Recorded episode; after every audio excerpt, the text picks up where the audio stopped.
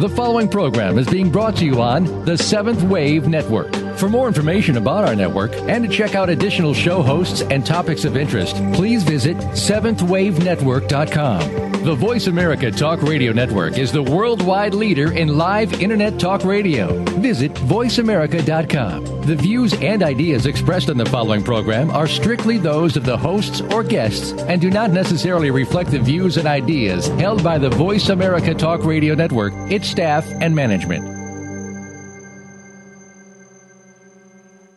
Authentic Living with Andrea Matthews is brought to you by Spirituality and Health Magazine, the soul body connection. Visit spiritualityhealth.com today.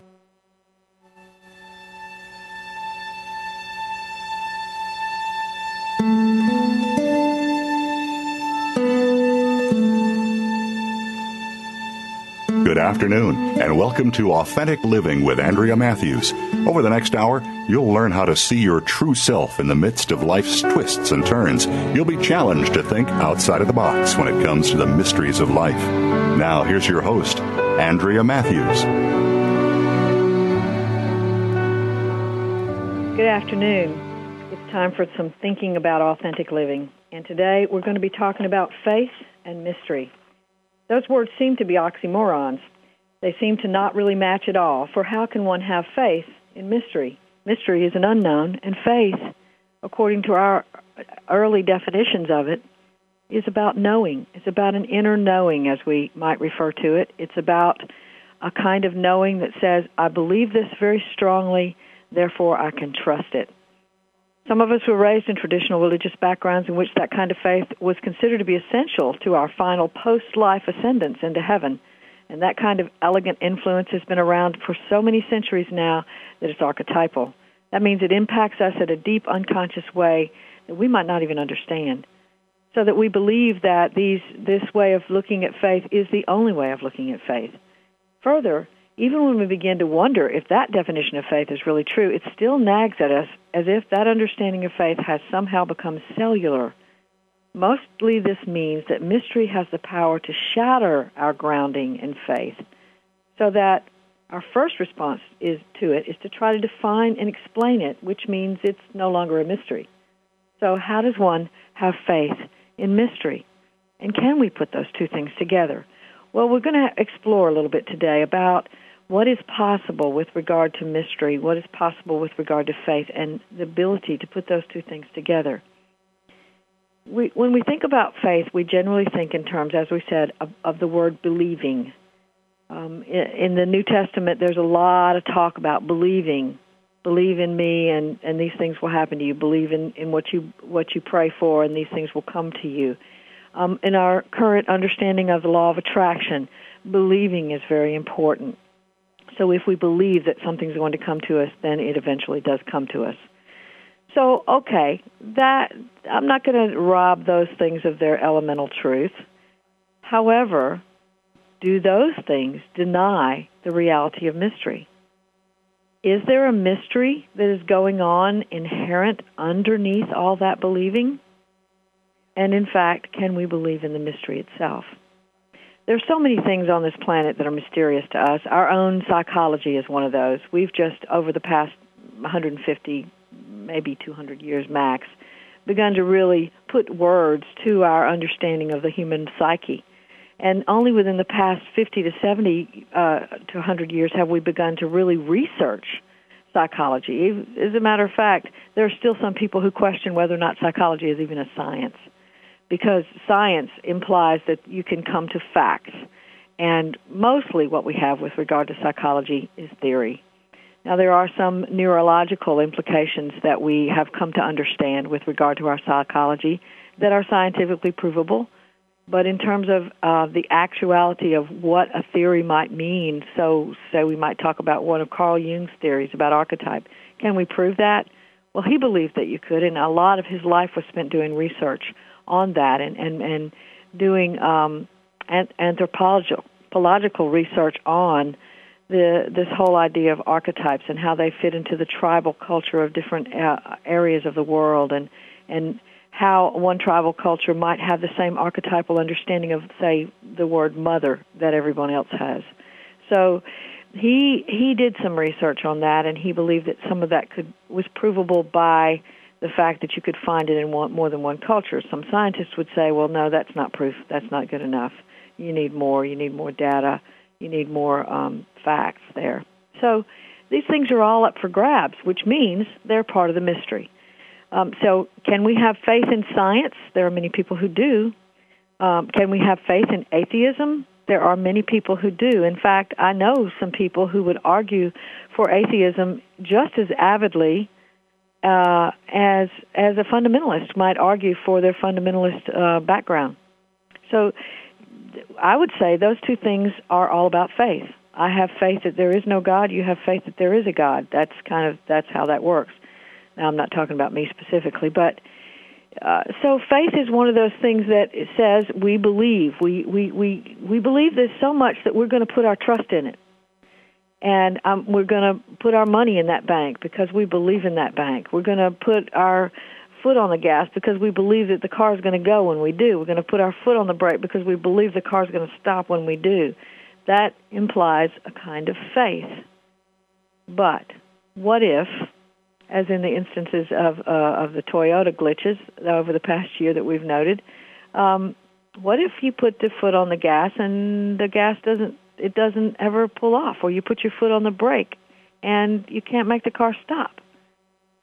Okay, so there are those things that we cannot say are facts every time. Um, if I pray today for rain, is it going to rain because I believe it is going to? That's a mystery. Uh, there are many things that are mysterious to us, and we tend to want to uh, focus that energy into something we can define.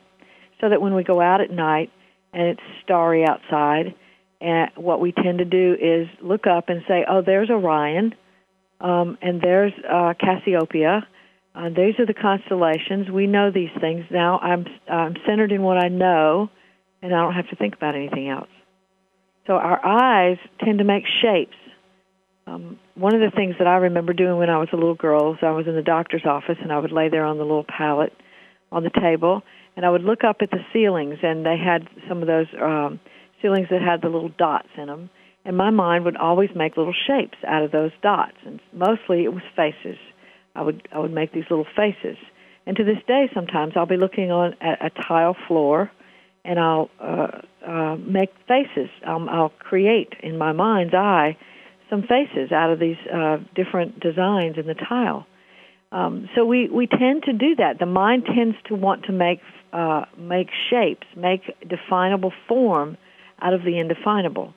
Um, in the same way, you can string together some letters um, in various um, lettered conjunctions of uh, maybe seven letters or six letters or ten letters, and um, leave out, like say the word because, you might leave out some of the letters of that, and people would still read the word because. So the mind inserts the the missing letter to create the word. Very often, I'll be driving down the freeway and see a, a, a license tag that seems to indicate a word, and my mind immediately makes a word, even though it's not really a word. It's a bunch of letters that are strung together that don't really make a word. So we, we, we do that. We want to make form. We want to make definition. We want to define things. We don't want to have mystery, which is one of the reasons why faith is so very important to us. So we're going to sort of take that apart a little bit and then put it back together in a way. So I want to do this in a way that's very respectful of my own faith and of your faith. I want to do this in a way that says I recognize that faith is an elemental part of what we do all day, every day in our in our living world, in our psychology, in our spirituality, in everything we do. But I want to remove from faith its religious tenor for just a few minutes while we talk about it, because faith is absolutely not just about religion. It's about everything we do. As I said, it's about putting your foot on the gas pedal and and believing that the gas, the car is going to go because you did that. So, uh, so if we can just sort of remove the religious tenor from it and say, okay, right this minute, we're not talking specifically about God or a God of any kind. We're not specifically talking about um, a particular religion or a particular dogma or particular creed. We're talking about faith in general, and we're talking about mystery in general. Okay? So, with respect to all of our uh, specific faiths and our specific dogmas, whatever they be, whether they're atheistic or religious, um, we we're going to really delve into this concept of faith and mystery. Okay, so now faith is um, can be taken apart in these ways. So you can say, okay, I have faith that when I push the button to the elevator today and leave my building, leave my office, I'm going to get to go down the elevator and I'm going to get to go out outside and go to my car and go home. Well, maybe, maybe not. Maybe I'll push the door or the button to the elevator and nothing will happen. That certainly has happened in my building before, and I've had to take the stairs. Um, uh, it could be that I'll get on the elevator and the elevator will get stuck, and then I'll be stuck for a while until I get out so you see, my expectation about what will happen is one of the primary foundational premises of faith. It is an assumption, if you will, that certain things are going to happen that way, and then I trust that assumption. So there's two steps there. First, there's the assumption, and then there's the trust. Um, I could say to you today that I know when I get on that elevator that it is going to go down, and I'm going to go out, and I'm going to get my car, and I'm going to go home. Well, I really don't know that for sure. But my faith says that it's true. It's always mostly done that. So I I think my faith is saying yes, it's going to do that. You see, that's that's a, a sort of generalized view of, of of a way we can begin to sort of unravel faith a little bit, so that we can put it back together and understand it. Um, so faith is that sense that I'm going to trust this because I've assumed it is so, and then I'm going to trust my assumption. Now, if we take that one step further and sort of peel it back one more layer, what we come to is that assumption is really all we've got there. Assumption is a, a premise. It, and we, we make all kinds of decisions out of these assumptions. Business plans are made based on assumptions. Um, uh, we d- assume certain things about stocks and bonds, and so we trade and we uh, we buy, and and that's what we do and that's a big part of our economy is based on those kinds of assumptions. Um, we might assume that the car is going to stop at the stop sign, and so we put on the brake, and we assume that that's what's going to happen. So a lot of our lives are based on these assumptions that we make about living, and so there's nothing wrong with any of this. No, there's no no, no, nothing in here that says, "Oh, we're doing something wrong in making those assumptions." We have to make those assumptions in order to take the next step. I assume that if I'm walking, there's going to be ground below me the very next step I take. And very often it is. As a matter of fact, I don't remember ever having a time when I was walking along and all of a sudden there was no ground underneath me. I do remember times in my life when I was walking along and felt like there was no ground beneath me. And that made a big difference in what I did next. So that's going to be where we go next, right after the break. So stay tuned for more.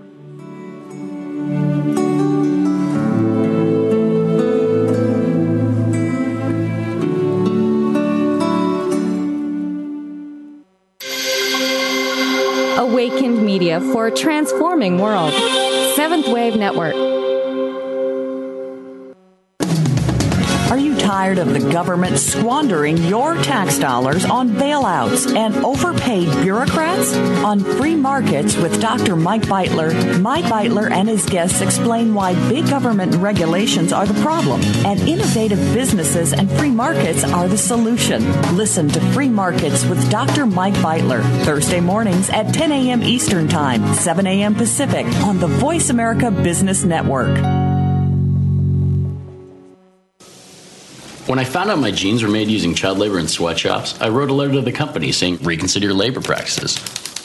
A few months later, I get a letter back saying, thanks for being a loyal customer, and they included a coupon for a 25% discount on their jeans. So I got smart, wrote letters every day to all the stores that carry the brand, asking them to stop supporting the companies who use child labor in sweatshops.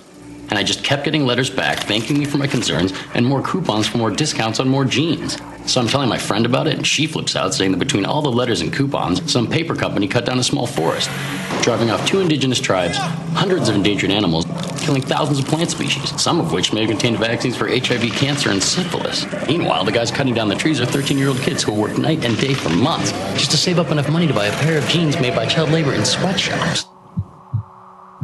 Saving the world isn't easy, but saving a life is. Just one pint of blood can save up to three lives. Visit bloodsaves.com to learn more. This public service announcement was brought to you by the Ad Council.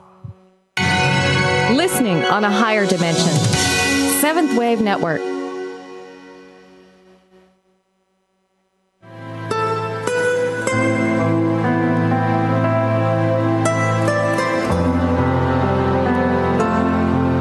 Listening to Authentic Living with Andrea Matthews. We want to hear from you. If you have a question or comment about today's show, call in now, toll free, 1 866 472 5795. That's 1 866 472 5795. You can also send your questions or comments by email to Andrea at AndreaMatthewsLPC.com. Now, back to Authentic Living with Andrea Matthews. And we're back. I want to tell you that Spirit, uh, uh, the Authentic Living Show is brought to you today by Spirituality and Health magazine, The Soul Body Connection. This is one of America's most prestigious spiritual magazines. It publishes six times a year and offers an amazing array of information for the seeker, both online and in print. Check them out at www.spiritualityhealth.com. That's www.spiritualityhealth.com. Okay, so before the break, we were talking about faith, and we were sort of breaking it down a little bit. And I want to remind you that we're not doing this um, as a way of, of discussing any particular dogma or creed or any particular god or gods. We're not talking about that. We're talking about faith in general. We're trying to break it down to see what it is and to find out if we can, in fact, have any faith in mystery. Okay, so what we said before the break was that faith. Um, we well, I could be walking along down the street and um and usually I find that every step has ground under it. So I don't fall into the nether worlds and I don't lose track of my grounding, but there are times when I can in fact feel as if I have stepped off into the nether world and I have uh, been lost in some kind of confusing array of of of inner conflict, and I can be lost in that for a while. So, where do I put my faith then? Typically, what we do is we go back home. And what I mean by home is wherever we came from, whatever origin of faith we have is where we return to when those things happen. Now, that could be an origin in atheism. It could be an origin in agnosticism. It could be an origin in some kind of spiritual component. It could be an origin in mystery. But whatever it is, we tend to go home to it. And very often, going home means going home to some kind of dysfunctional orientation to the world, where we learned that the world was, or we thought that the world was, an exact replica of our home environment. So if mom and dad were uh, confusing and gave us double messages, then the world can be trusted to be confusing and give us double messages. If mom and dad were supportive and kind, then we can trust the world to be supportive and kind, and then we might, in fact, be shocked when the world is not always supportive and kind. So um, we, we go back home to our orientation to the world, and that orientation has everything to do with faith. So not only is faith based on an assumption which we then begin to trust, but very often, when we reach periods of time in which we're disoriented, we reach back to a kind of faith in something that we trusted once upon a time and probably still, at least on some subliminal level, trust again. And we begin to say, okay, this faith, I can trust this. I can trust this kind of thing. So, this is why, when, for example, and I'm going to take a worst case scenario here, if I'm working with uh, an abused wife, for example, and um, she has been severely abused, but she comes to therapy, and for a while she's thinking of, no, I think I better leave this guy. He's not only toxic, but physically dangerous. I need to leave him. But then she starts feeling that disorientation that comes from not doing what she's always done. And she makes the assumption at that point, she goes back home to what she's always known, and what she knew for example, is that um, mom stayed with dad even though dad was abusive, and that's what you do. You stay with the people and you forgive them and you and you trust that they're going to stop doing it one day. So she goes back to that, and she begins to put her faith in that, and she begins to say, "Okay, I think I'm done with therapy now. I don't need any more. I'm going to go back to my my spouse who was abusive to me." So see, when we get disoriented like that, what what can happen is that we can have faith, but is it faith in a reality, or is it faith in what we've always known? Which makes us begin to question the nature of faith itself, which, but in fact, the nature of faith itself doesn't need to be questioned. It is the nature of what we're having faith in that needs to be questioned. So again, you see, what we're, we're peeling these, la- these layers of faith back to see what it can and cannot do. In fact, the reality would be if this woman decided to keep going with therapy and leave her husband, she would have to have faith in something she has never known before. That would be faith in mystery. Does that make sense? So what we're saying here is that if if I do what I've always done and know what I've always known, I could call that faith. I could call that a kind of knowing that says, okay, I'm going to make this assumption, I'm going to put my trust in it, I'm going to act on that trust, and I'm going to get the results that I think I'm going to get. Very often we don't get those results, and yet we continue to have faith in that thing. Why? Because it's all we've ever known. And that's what we have faith in. We don't have faith that we're going to actually have the outcome we hope for. We have faith in something we've always known. So if I go back to this, if I'm the woman and I go back to my husband who has been abusive to me, and and I say, oh well, I'm going to trust him again, and I very often see clients do actually say that I'm going to trust him again, as if trusting is a decision we make instead of a uh, instead of a um, an earned objective reality. Um, I'm going to trust him again. What I'm saying is, I've made a decision to go back to, to what I know. What I know is this is what I've always done. This is what my mother did. This is what we do. That's what I know. But in in my heart of hearts, I know that he's probably going to hit me again.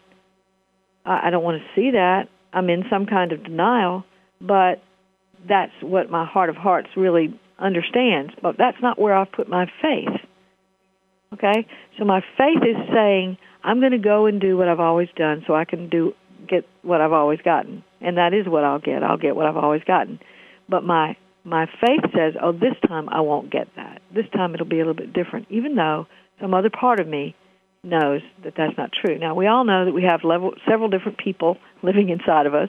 Um, we're not um, multiple personality disordered or dissociative identity disordered. We are, in fact, we always have a committee going on in there. So we can have different sides of us operating at the same time. So one part of me can have faith in something and another part of me can be doubting it at the same moment. And that is very often the case when we make a decision about something. But what we decide to do is the thing we have faith in. Whether that other part of me is doubting it or not, what I've decided to do is the thing that I have the most faith in whether it's a reality or not. Okay? So, if I'm having faith in something that I don't really know for sure is a reality, then guess what? I've had faith in mystery. Even though I didn't know that's what I was doing, I've had faith in mystery. The truth is, if we can get right back down to it, all faith is faith in mystery because none of us know anything for sure. Now, there's some scientists out there who would definitely argue with me about that, and I've I've um, certainly listened to some of those people. I have some relatives who are very scientifically oriented, and and they they have their very strong opinions about this is truth. We know this is a fact because here's we've proved these things, these things, these things, and always, generally, not always, but there's a a point at which you get to after all the facts are said and done, where we don't know anymore. Okay, we know the world is not flat now. We do know that. We've seen pictures of it. That's a provable thing. So that's a fact. We know the world is not flat. But sometimes we still walk around on the world as if it is flat. We're not thinking about it being round when we walk around in our everyday routines. We're not thinking about whether or not um, people on the other side of the globe are doing something unless we have a relative or a friend or something that's that is over there and we have to think about the time difference and the you know how they their weather is as opposed to how our weather is. And if we're going to travel over there we might have to think about that as well. But most of the time we walk around on the world as if it's flat even though we know it's not. Ergo we're walking around in a little tiny bit of a mystery there.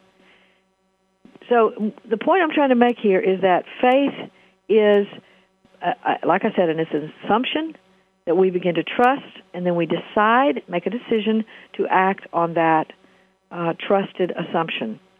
And it may or may not be based in reality. We may or may not uh, believe. Uh, we may or not may or may not have the outcome we believe is going to happen. So, okay, now what? What does that mean? Well, when we settle into the deeper regions of who we are, we begin to um, settle into something that is more akin to mystery. Um, the more I want to use the word dogmatic, but I'm using it in a in a general sense, not necessarily in a religious sense. But the more dogmatic I am about something that I don't really know, the more I'm choosing not to go deeper not to explore the mystery. Um, very often, um, I've talked to people who, regardless of religion, have a particular faith in something. They believe X, Y, and Z, and they believe that this is what it says in their scriptural text, and they're going to say this is how it is. But if you look up the scriptural text, you find out that, in fact, it doesn't really say that at all, and that their premise is faulty, and that they have made their assumption and decided to act on their faith and even defend their faith vigorously, even though they're not. It's not based in even the truth of what they say is true, even the truth of what their scriptural text says. So, uh, so they're arguing and arguing and arguing, uh, very oftentimes very vehemently, sometimes even violently, for a premise that cannot be proven. A, it can't be proven because you can't prove things like this and B, it can't be proven because even their own scriptural premise is faulty. So, and I'm not talking necessarily about Christians, I'm talking about any fundamentalist kind of dogmatic approach to any religion. So now we've backed into religion again, and just for a moment to make a point. And the point is that we can absolutely hold so strongly to something that it keeps us from dipping down into the deeper regions of who we really are. But when we decide to surrender to something deeper in ourselves, we're surrendering to a journey that, that is clearly headed for the unknown. That is more akin to faith. That is not, I know for sure that this is going to happen and I'm going to fight for it and argue for it because I just know it. That's our classic traditional definition of faith. But when we dip down into the deeper regions of who we are and we surrender to something, a journey that we don't know the outcome of, we are, in fact, having faith. We are having faith in the mystery.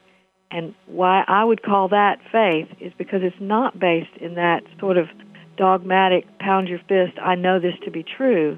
It's based on, I'm going to surrender, believing that everything's going to be okay, even though I don't know the outcome. So we're going to talk about this some more right after the break. Stay tuned.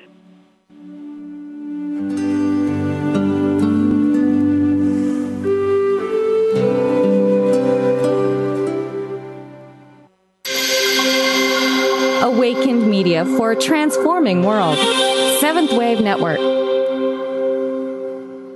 Dad, can I ask you something? Sure. There's this girl I kind of like. Say no more. You just have to impress her. Okay, but how? Just I don't know, pick up a lot of heavy things around her. Like what? You know, desks, chairs, people. Grunt if you have to. Grunt? Yeah, be like, oh! Uh!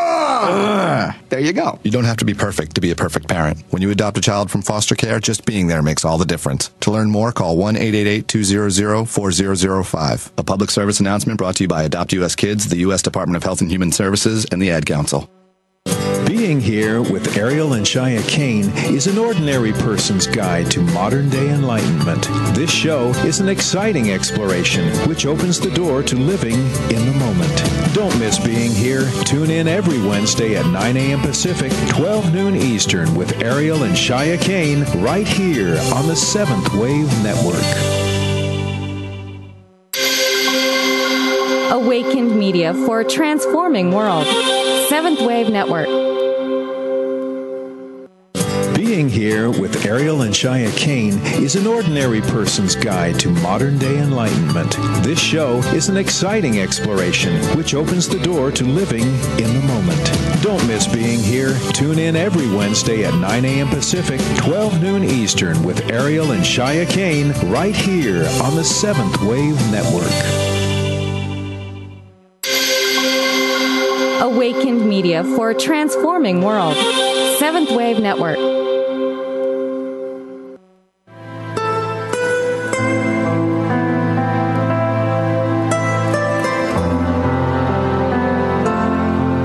Listening to Authentic Living with Andrea Matthews.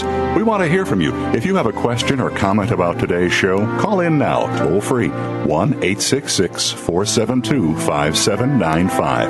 That's 1 866 472 5795. You can also send your questions or comments by email to Andrea at AndreaMatthewsLPC.com. Now, back to Authentic Living with Andrea Matthews.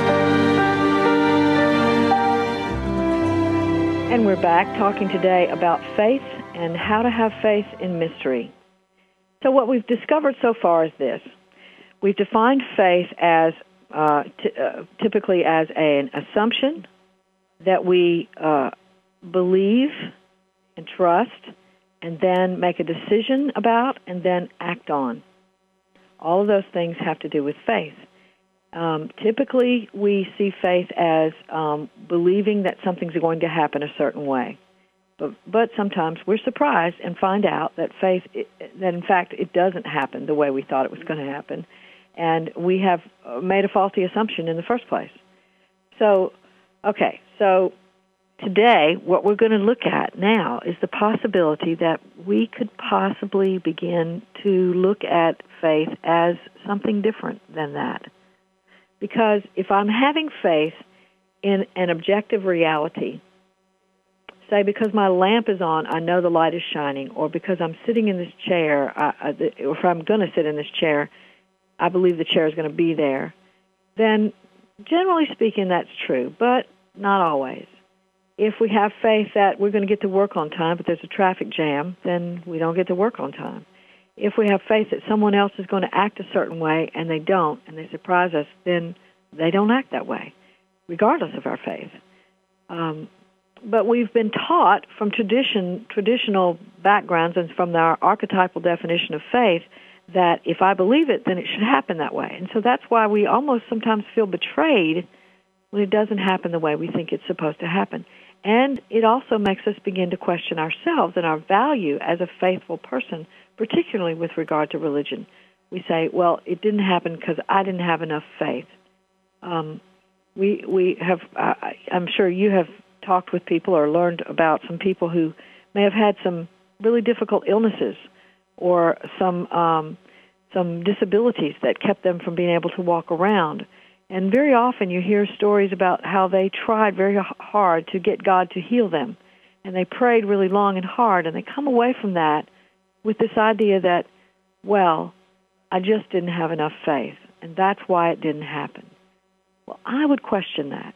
I would question whether or not maybe instead of faith being based on an assumption that we put our trust in, that uh, we make a decision about, and that we um, act upon, maybe faith means something different. Maybe we didn't lack faith maybe we just weren't trusting the mystery.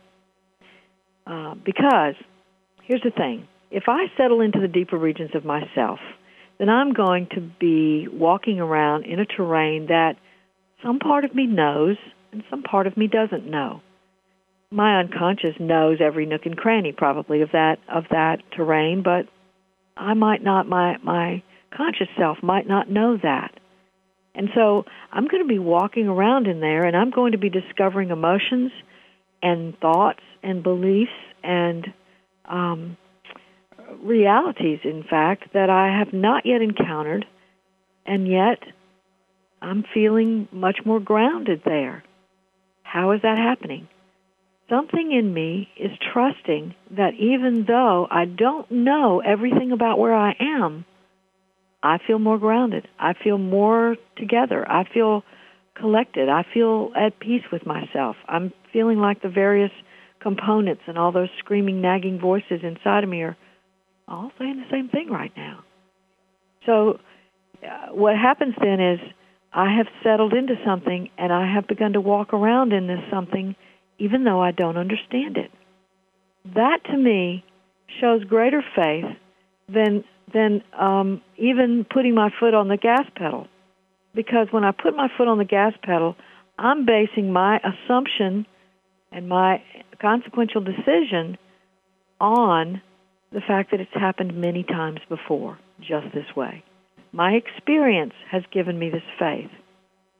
When we have faith in certain dogma and creeds in churches, we don't it's not necessarily based on experience. In fact, very often it's not based on experience, but based on somebody else's ideas, our, the culture of the particular church or religion or temple, um, the the um, the people who surround us who insist that we feel the same way they feel.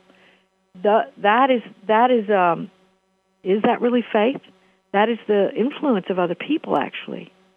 So I question: Is that really faith, or is faith more like stepping into the unknown and and coming to that place inside of you in which you feel grounded and you do automatically trust, even though you're not trusting in an outcome, you're not trusting in a uh, given specific experienced reality, you're not trusting in something someone else told you is true.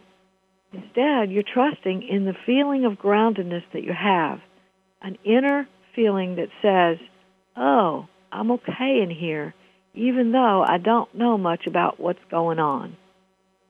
Okay?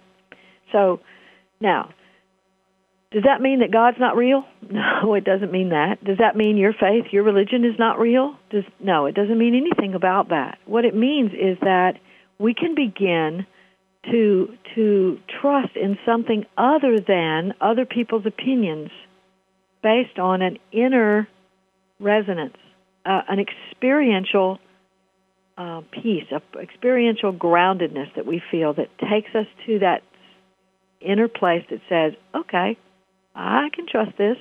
I'm okay. And I'm going to keep walking because I trust it.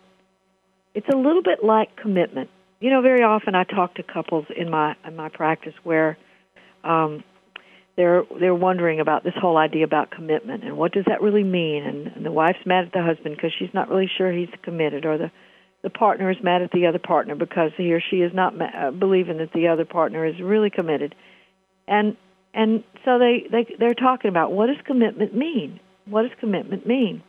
Well, we've come from a culture in uh, uh, in in our time in which commitment means you marry somebody, you sign a marriage certificate, you settle down, and you live with that person forever. Even though even though we have a 50% divorce rate right now, we still have the belief, the faith, that we're going to marry this person and we're going to stay married to that person forever. Now, here's what I want to be real clear on here. I'm not saying that marriage can't be forever.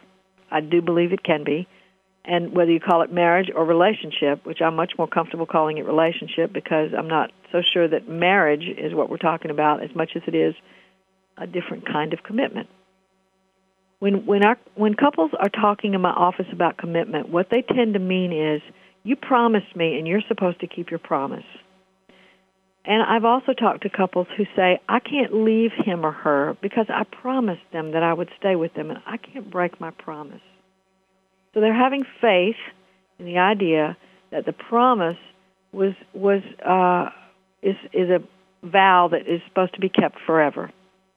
Well, in our classic understanding of the word promise, yes, that's true. But the reality is, can we really promise anything about the future?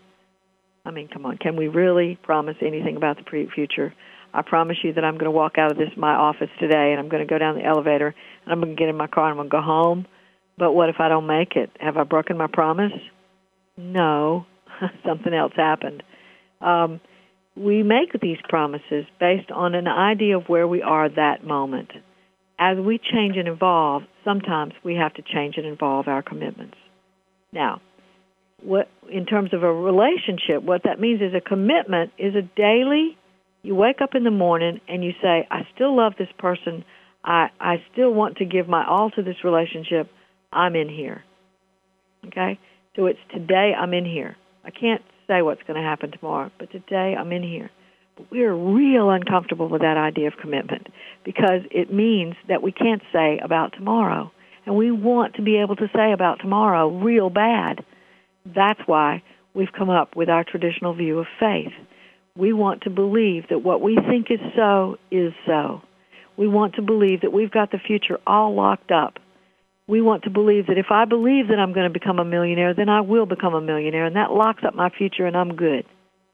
If I marry this person, then that person's going to love me forever, and I'm good. There are no forevers in terms of what we know about from this perspective of the right now what we can know about right now is not so much what I can take in from the world, but what I can take in from myself. And that is an experiential design based on the mystery, not based on what I know for a fact is true, but rather what I don't know for a fact is true. The reality is what we don't know is so much greater than what we do know. Um, there's been some people who said, and I don't know that this is factual, but some people who say that our unconscious is 98% of our brain. That means 2% of our brain is the conscious experiencing life. 2%. If that is in fact true, I'm not sure that you can actually literally measure that, but that's what's sort of out there right now. But even if it was 50%, even if the unconscious was 50% of our lives, that means there's 50% of our lives that we don't know anything about. Why? Because they're unconscious. Can we get in touch with those things? I think so. Will it take some work? Yes. Will we have to walk into the unconscious to do it? Will we have to walk into the unknown to do it? Will we have to walk into the mystery to do it? Absolutely. So that means that we're going to have to be able to say, I'm going to have to have faith in the mystery. So that's why this is so important to think about. It isn't our dogma and our creed that helps us get to know ourselves. In fact, very often our dogma and our creed, whether religious or, or secular, keeps us from knowing ourselves because it, it says, I already know. I already know, and there's nothing else I need to know, so just leave me alone. That's what dogma and creed says. Trusting in the mystery says, I don't know, and that's okay that I don't know. I don't have to know. But what I do trust is that I'm, the process is carrying me to a further, deeper, deeper place where I have greater and greater peace. And that's all I need to know. Everything else is up for grabs. We'll see. We'll see is a is a motto of the person who has faith in mystery. We'll see. Instead of I already know, so don't bother me with the facts, please. okay. So we're we're talking about uh, surrendering, sort of, to mystery, and it's a little bit like surrendering to your heartbeat because because you really are in the mystery all the time. You just don't know it. You really, your heart really is beating all the time. You just aren't paying much attention to it. Um, you are breathing in and out. You are blinking. Your eyes are watering. There's all kinds of things going on in your body that you don't really know about. You don't really care about as long as the body gets up and works like you want it to, right? You're not really paying much attention to that. And so that is, we aren't paying attention so much to the stuff that, that is the mystery. And yet, we go on, and we go on, and we go on. So our lives are not necessarily based in fact, but rather in mystery. We'll say just some more about this, and right after the break, we'll have one more segment to talk about this. Back in a minute.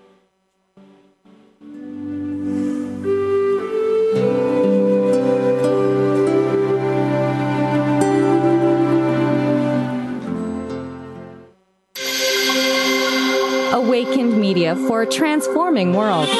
Seventh Wave Network.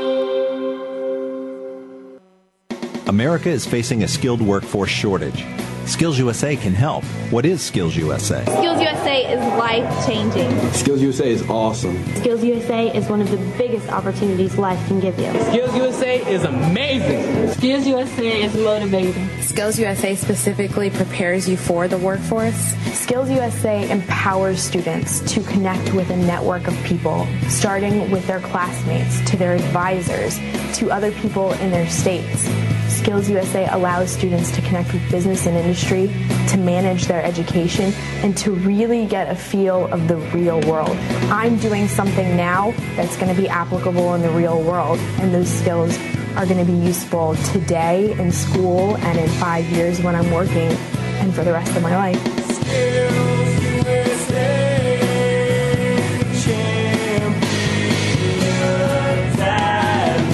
On the web at skillsusa.org. The Mayan calendar tells us that we will be entering into a 260 day opportunity for us to engage in conscious co creation with Great Spirit. How will we prepare ourselves for this exciting and unprecedented time in Earth's history? Peter Tongue has dedicated over 20 years of his life's work to exploring that which is beyond understanding. Peter will help increase your awareness and education on this enlightening transformation in consciousness. Awakening to Conscious Co Creation airs live Wednesdays at noon Pacific Time, 3 p.m. Eastern Time on Seventh Wave Network.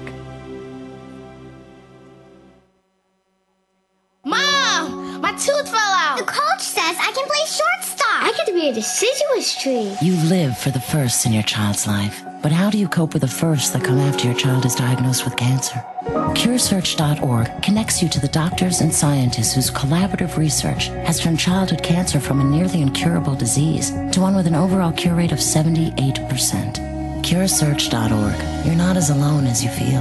Brought to you by CureSearch and the Ad Council.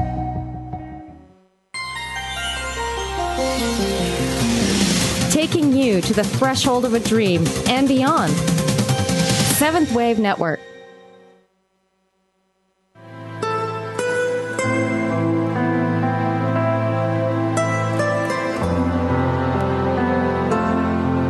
Listening to Authentic Living with Andrea Matthews. We want to hear from you. If you have a question or comment about today's show, call in now, toll free, 1 866 472 5795. That's 1 866 472 5795. You can also send your questions or comments by email to Andrea at AndreaMatthewsLPC.com. Now, back to Authentic Living with Andrea Matthews.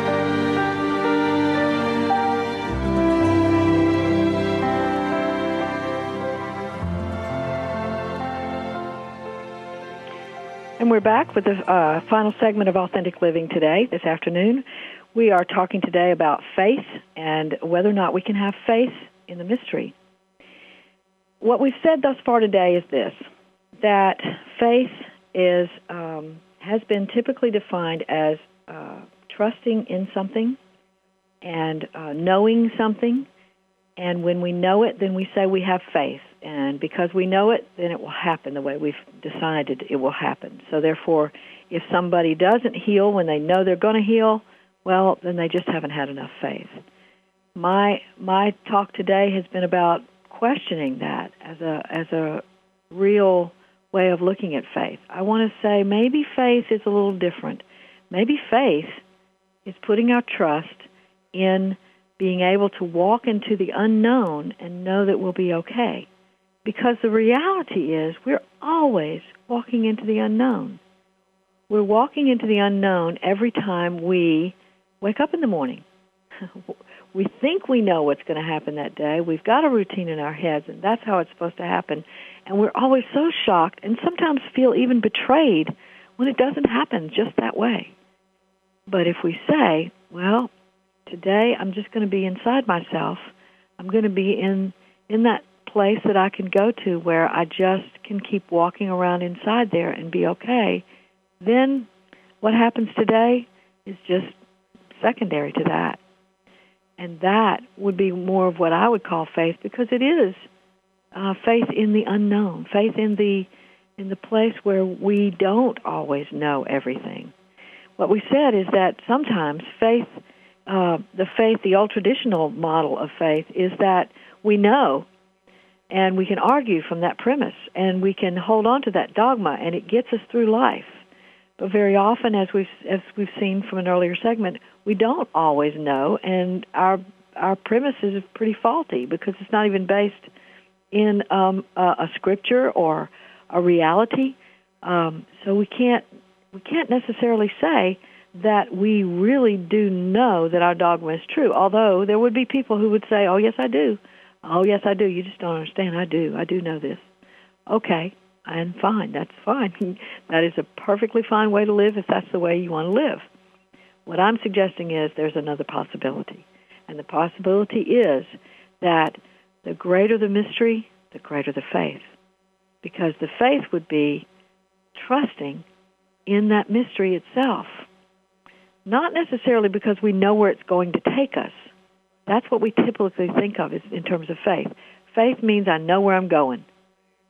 We don't always know where we're going with mystery.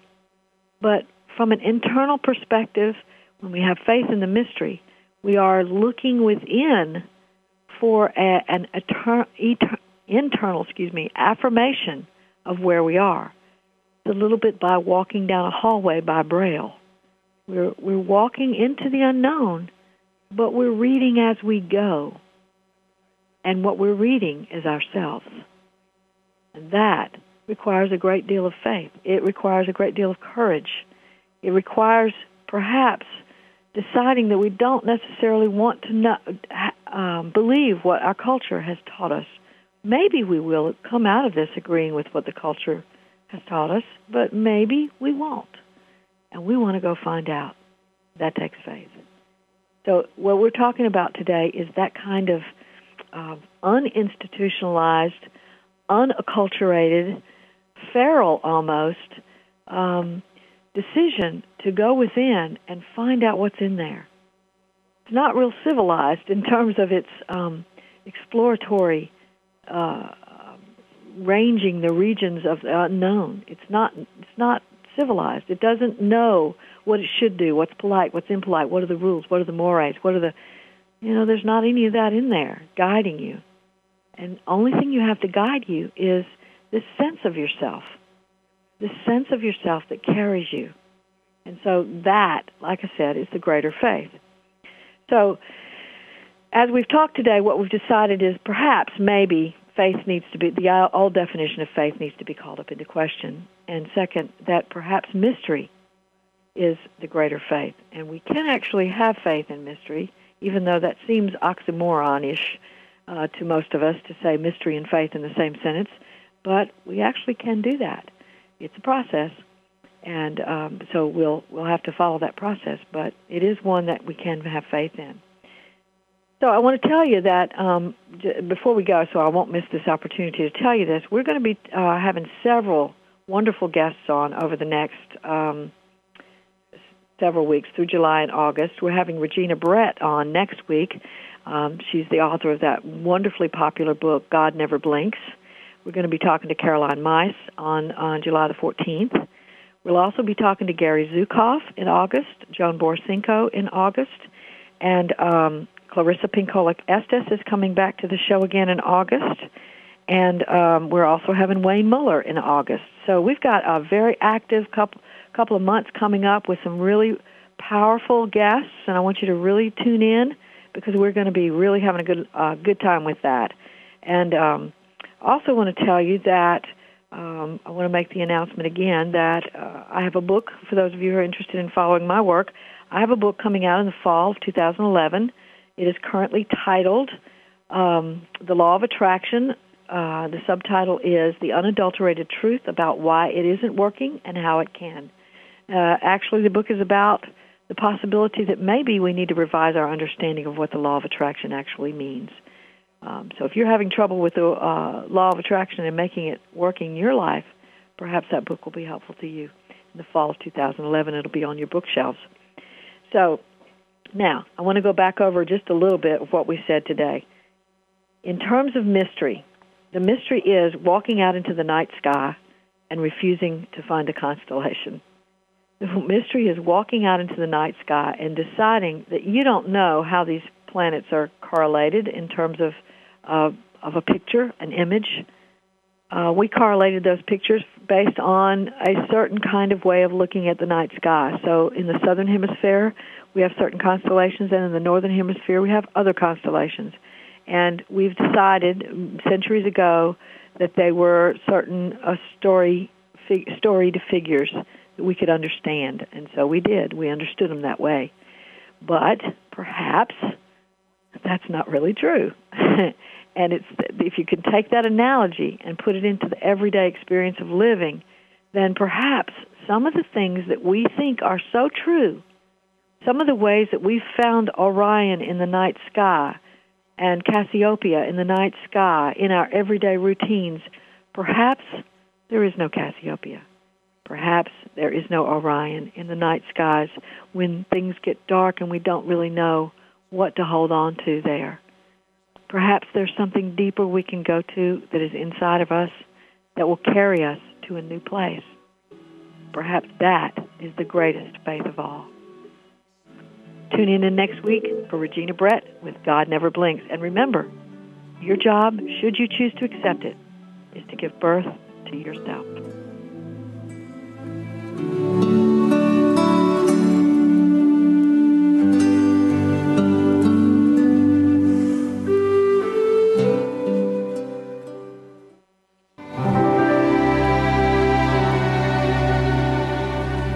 Thanks again for listening to Authentic Living with Andrea Matthews.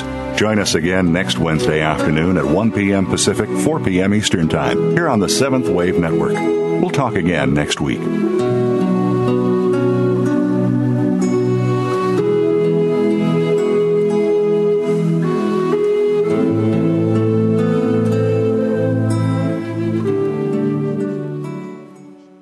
Authentic Living with Andrea Matthews is brought to you by Spirituality and Health Magazine, the Soul Body Connection. Visit spiritualityhealth.com today.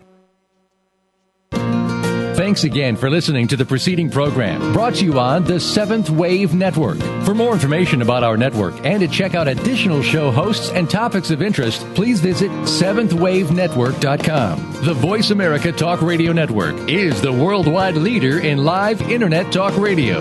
Visit voiceamerica.com. The views and ideas expressed on the preceding program are strictly those of the hosts or guests and do not necessarily reflect the views and ideas held by Voice America Talk Radio Network, its staff, and management.